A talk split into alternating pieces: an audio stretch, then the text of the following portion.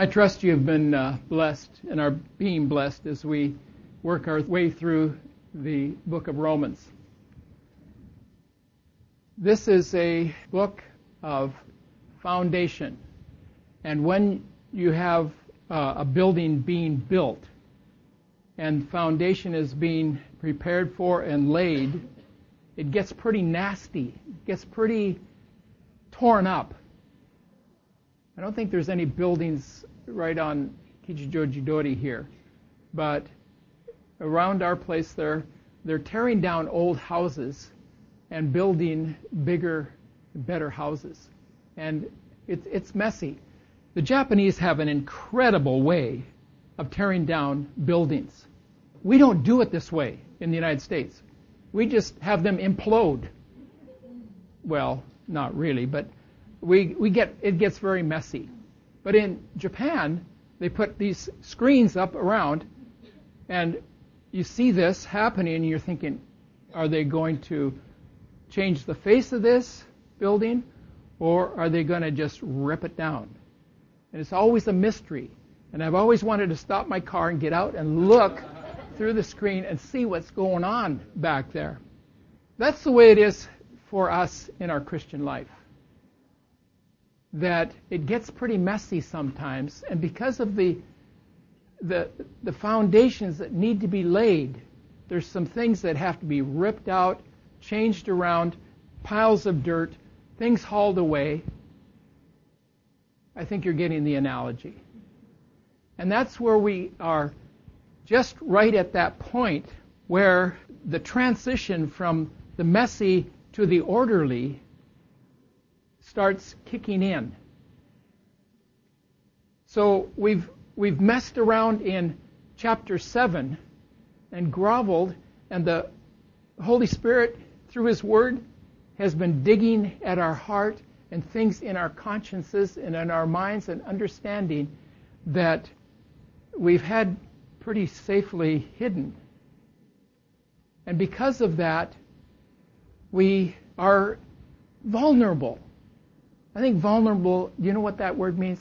It means I have no protection. Everything's out in the open. Everybody knows about me. At least that's what we think. And so we have this sense of, well, I have to look happy. I have to look like everything's just fine. But inside is condemnation. Condemnation is destructive. Actually, that's how I thought about this illustration of the building. Actually, in America, we are starting to build buildings that are earthquake proof. I think we started that many years ago here in, in Japan. But some buildings are not earthquake proof or not, you can't even fix them. You got to just rip them down. So they're condemned. Inspector comes by, says, "Nope, nope, nope, that that won't make it. That will not stand a five point whatever or a seven point or eight point earthquake. It'll come down in a flash, and the building's condemned." Was this building ever checked for earthquake proof? Uh, being in the basement, we're safe, aren't we? Anyway, being condemned is really a terrible thing. It upsets our lives. So we're breaking through from chapter 7 and coming to chapter 8.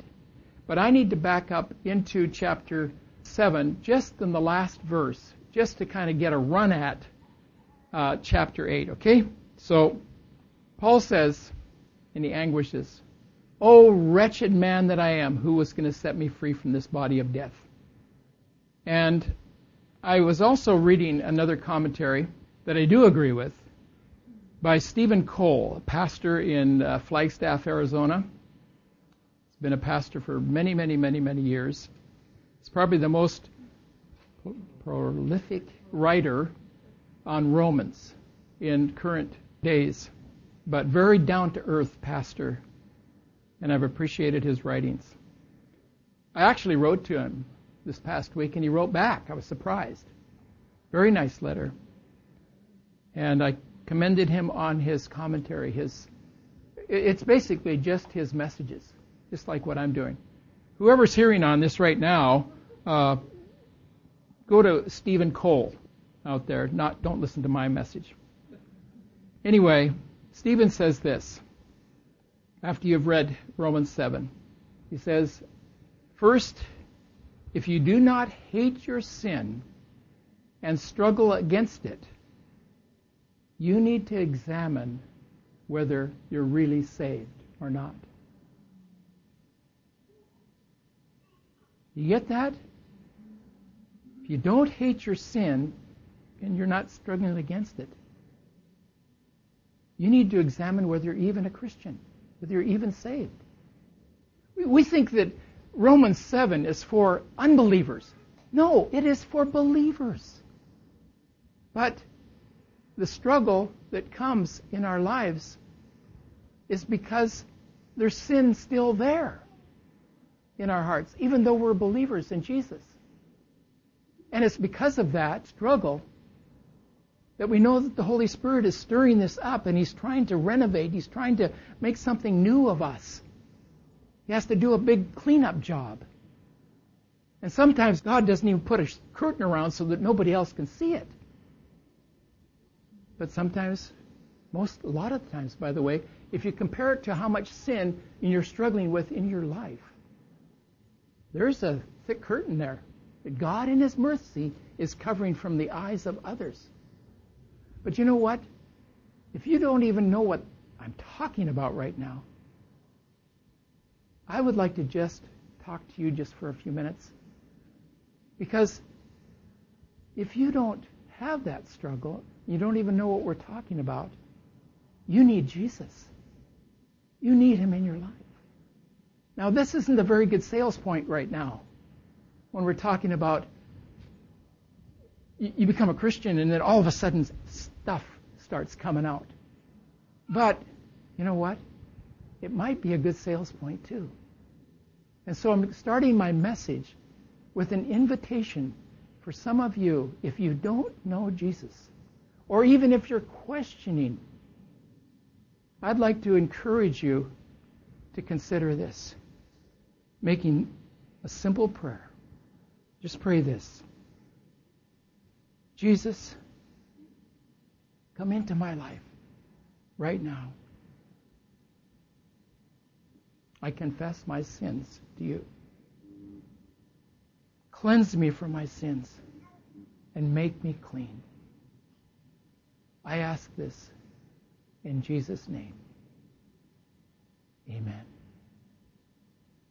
In praying a simple prayer like that,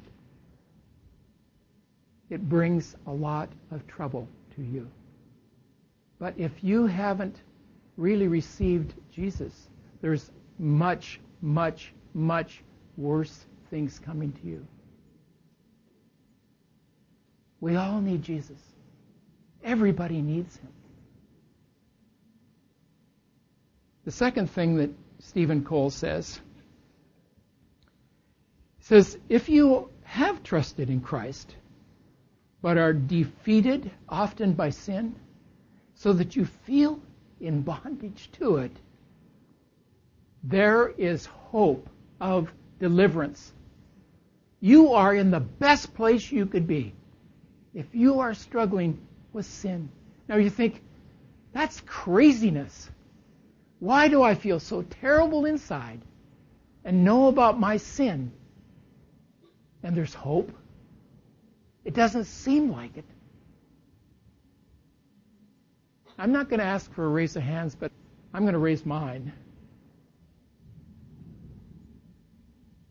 I've struggled with this for over 50 years about my sin. Because, why? Because when I was 11 years old, I accepted Jesus and I asked him into my life. And I had no idea as an 11 year old that I would struggle from that day forward to I must be a bad guy. Nobody is like me, as bad as what I am. Lying, cheating, stealing. And I feel terrible about it. When Paul was saying, I do this with my flesh, and I desire this with my spirit, and what we were reading in chapter 7, it sounds like there's two people there. But there aren't. He's not schizophrenic. He's not double faced. That's the reality of the Christian life. That is normal Christian living. When you are sensitive to the Holy Spirit in your heart, you can be assured you're walking with God and He will give you the direction for your life out of freedom from the bondage of sin and really understanding. And that's what we're going into now with chapter 8. That struggle has to come. It has to be there. If it has not been there, you need Jesus to come in. But if you have been struggling and you understand what I'm talking about and what Paul is talking about, join the club. We're all in the same condition. We need to get with it. We need help. We need a helper. Let's read these verses then, starting with the last of Romans 7 and going as far as 8, verse 8. By the way, I apologize to uh, my good friend Dan Brennan last week for my pointing out to him that he didn't get to get all of chapter 8 because he's going to be speaking this next month for me while I'm on vacation. And I told him, You don't get the whole thing. And I apologized to him for, you know, talking to him about this in front of all of you. But hey, that's the kind of church we are, right? Okay, let's just read this. Thanks be to God through Jesus Christ our Lord. So then, on the one hand, I myself, with my mind, am serving the law of God. But on the other, with my flesh, the law of sin. And that's how Paul leaves it right there. We thought, but no, actually, there were no chapters, there were no verses when Paul wrote this. He just went right on to say, therefore, therefore, because of that struggle, therefore, there is now no condemnation for those who are in Christ Jesus. The building is not condemned. You get it? Your life is not condemned. You're not going to be ripped down and somebody else come in and take the place. You're not condemned. For the law of the Spirit of life in Christ Jesus has set you free from the law of sin and of death. For what the law could not do because Ron is weak, as it is through the flesh, God did. God did. I'll repeat it again. God did. Very important. Sending his own son in the likeness, Jesus without sin, but he looked just like us. He looked like us. But he was different. But he was in the flesh. And as an offering for sin, he condemned sin in the flesh. He was the one that came through and said, there needs to be renovations here. There needs to be something new. So that the, and we're going on to four, so that the requirement of the law might be fulfilled in us who do not walk according to the flesh, but according to the Spirit. For those who are according to the flesh set their minds on the things of the flesh, but those who are according to the Spirit set their minds on the things of the Spirit. For the mind set on the flesh is death, but the mind set on the Spirit is life and peace Because the mind set on the flesh is hostile toward God, for it does not subject itself to the law of God, for it is not even able to do so. And those who are in the flesh cannot please God. Our focus is on no condemnation. Now there's no condemnation. We're going to look at it in verses 1 to 3, and then verse 4, and then verses 5 and 8. First, the law of the Spirit, and then the requirement of the law. What is the requirement of the law? What does it mean to fulfill the requirement of the law? And what is mindset? Sin is not a surface problem. It is inherent in all of us. But here's a verse that has been a blessing to me, but it is a caution as well. If if we say that we have no sin, we are deceiving ourselves. So you can't just put makeup on and just make it look presentable. If we say we have no sin, we are deceiving ourselves, and the truth is not in us. If we confess our sins, He is faithful and righteous to forgive us our sins and to cleanse us from all unrighteousness. If we say that we have not sinned, whoa, whoa, whoa, whoa, hold on. And there are people who say they have come to sinless perfection. That is not possible. That is not possible of being completely sinless. I've come so close to Jesus I don't sin anymore. No, no. That's not what the scripture says. It says, if we say we have not sinned, we make him, God, a liar, and his word is not in us. We always need the message that we are vulnerable, that our flesh is vulnerable. We have to come to that place where we understand that. So let's go. I'm going to read through this passage again and just stop point by point. You thought I already did that, but uh, no, I've got more. Thanks be to God through Jesus Christ our Lord. We said that last week. We read that. Why is it? Let's just look at this. It says, Thanks be to God through Jesus Christ our Lord. Then Paul says in verse 1 of 8, in the middle there, Therefore there is now no condemnation for those who are in Christ Jesus. Do you see the difference there? What's the difference? Is, is Jesus' family named, is his family named Christ? What does that mean? Jesus Christ like Ron Cisco. My first name is Ron or Ronald, but my dad's name was Cisco. So is Jesus' father's name Christ?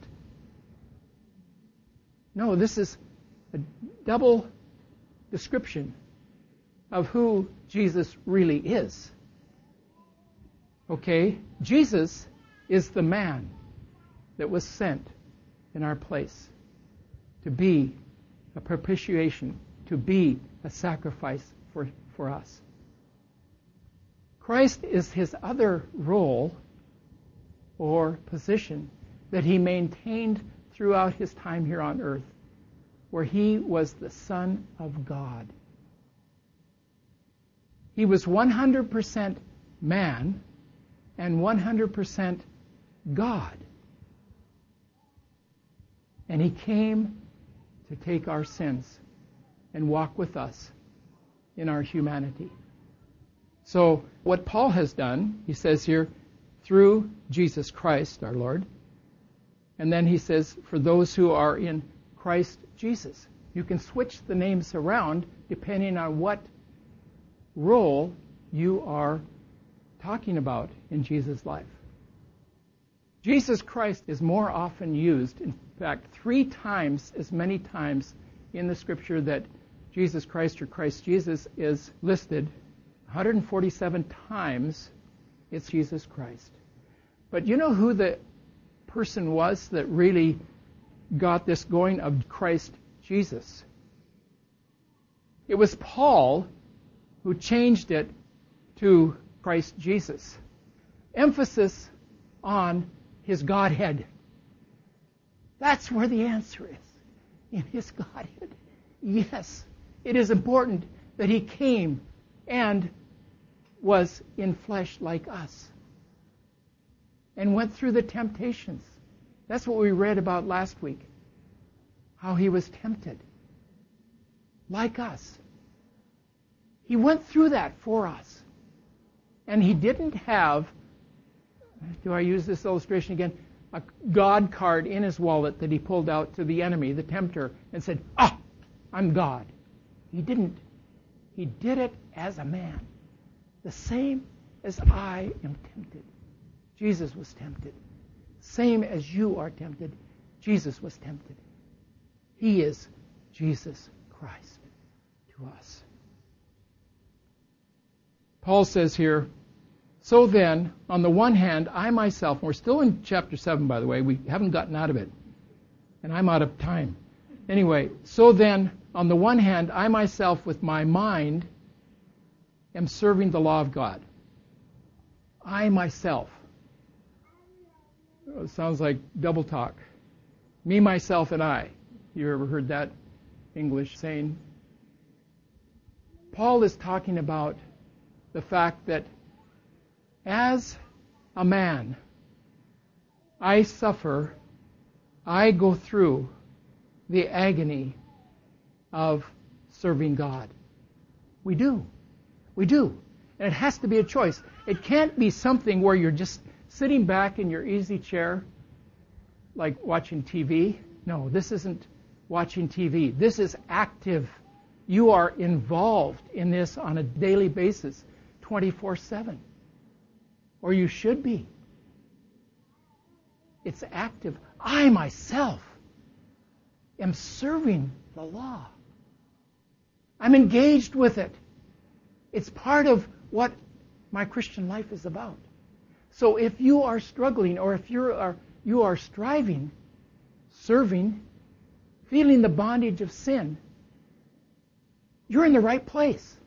So let's go. Let's go then to chapter 8. Therefore, there is now no condemnation for those who are in Christ Jesus. None. Zip. Nada. Nai. Nakata. There is no condemnation for those who are in Christ Jesus. Why? For the law of the Spirit of life in Christ Jesus has set you free from the law of sin and death. That's what He has done for us. That's what Jesus has done for us. For what the law could not do, weak as it was through the flesh, God did. He provided in Jesus Christ salvation for us. Jesus came as a man. For God so loved the world that he gave his only Son, that whosoever believes in him should not perish but have eternal life. Jesus came as a baby. Jesus came through the growing up years, teenage years, the young adult years, until he was 30 years of age for us taking on our humanity, being our advocate, our sacrifice lamb. God did it by sending his own son in the likeness of sinful flesh and as an offering for sin. He condemned sin in the flesh by living that righteous life. Like we read last week, because we could not do it, He did it through the power of the Holy Spirit. 1 John 3 19 and 20. By this we know that we belong to the truth, and we assure, we are convincing our hearts in His presence that if our hearts condemn us, God is greater than our hearts. And He knows all things. We can't hide anything from Him. So why not just say, I've got this in my heart. I receive, Jesus, your blood, your redemption, your forgiveness. I confess it to you. And let Him do that renovation that He needs to do in our lives. Jesus was also a spirit filled man. In verse 2, it says, The law of the Spirit of life in Christ Jesus. Luke 4:14 says Jesus returned to Galilee in the power of the Holy Spirit. It was after he had been tempted by the devil that he returned to ministry in the power of the Holy Spirit. He was a spirit-filled man. The Holy Spirit. Jesus said, I will ask the Father to send another, another helper. That's in John 14, 16. When he was preparing his disciples that he was going to be going to the cross in just a few hours, he sat and talked to them about the fact when I go to the Father, I will have him send the Holy Spirit. But Jesus did another thing too. Toward the end, Jesus had his disciples together with him. And he did a creation act with them. You all know what the creation act is in this church. For those of you who are visiting, I'll say it again. When God created Adam, when God created man, he reached down to the earth and scooped up a handful of dust, of dirt. And he formed a man. And then he took that form, and it says that he breathed into him whew, the breath of life. And man became a living being, or this form became a living being with the breath of God. John 20, 22 says that Jesus gathered his disciples around him and breathed on them and said, Receive the Holy Spirit. That, folks, is recreation. The old has passed away, the new has come.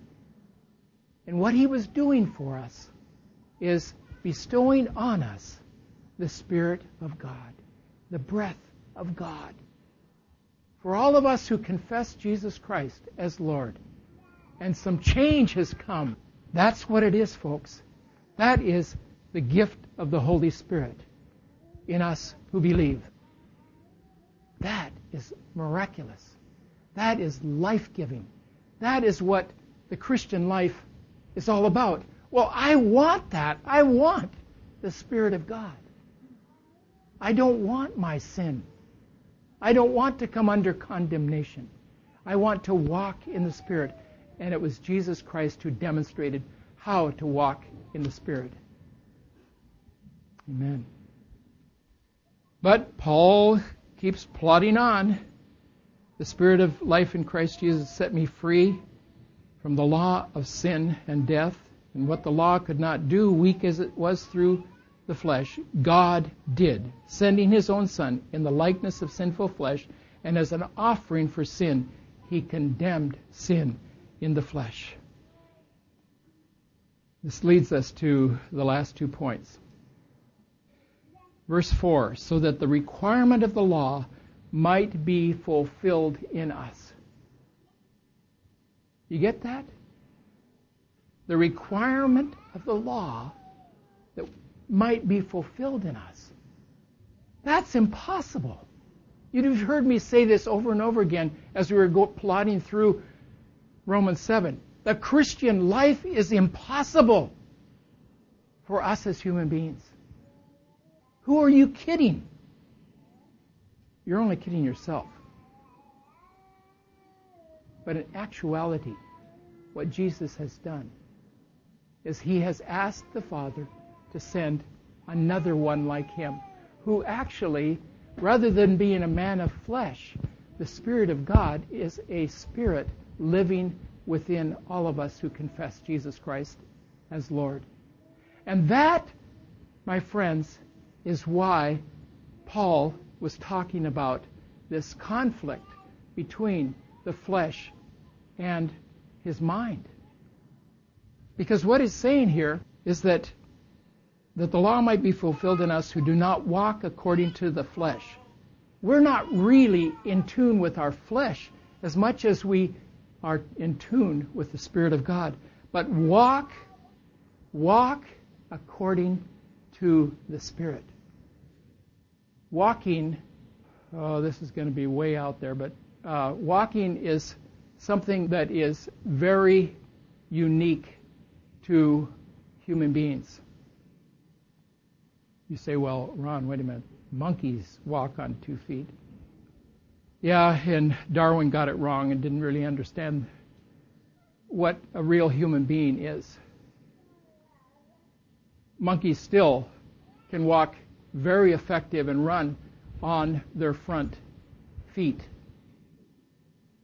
They're not perfectly upright. If you've ever seen a gorilla, a baboon, a monkey running fast, what's it doing? It's on all four. Well, can you see anybody in the Olympics on all four running a race? We run the best when we're upright, like men, like women. So forget about Darwin. I don't think he ever went to an Olympics. According to, let's just look at that just a, a bit, because according to and set their minds are mentioned several times right in these verses here, and they mean something. We walk according to the Spirit. For those who are according to the flesh set their minds on the things of the flesh, but those who are according to the Spirit set their minds on the things of the Spirit. For the mind set on the flesh is death, but the mind set on the Spirit is life and peace because the mindset of the flesh is hostile toward God. So these things, according to, and also set your mind. What does that mean? What what is a mindset? First of all, according to has the understanding of in the Greek, as I understand it, it's down from is actually the literal Greek. You have down from according to. It comes from, it's sourced in this particular being or incident or principle or whatever. According to, it is derived from that. And so we are getting our source. Our source in the Christian life is according to the Spirit. I'm a Christian because I have the Spirit of Jesus in my life another one just like Jesus. He's in my life. And when that comes to your reality, the Christian life doesn't become easy, but it sure is a whole lot more happy and satisfied and fulfilling. That's where we want to be. That's where we want to keep ourselves. And that's why Paul keeps talking about this struggle. But we have the Holy Spirit with us. So it's a not a glum kind of thing. It is a goal. It is a achievement where we're relying on the Spirit of Christ within us to live the Christian life because we can't do it. And what about our mindset? Paul talks about the transforming of your mind. And that's another highlight in Paul's teaching that we're looking forward to. It actually means setting your mind on Christ, being transformed. And that's the process of the Christian life.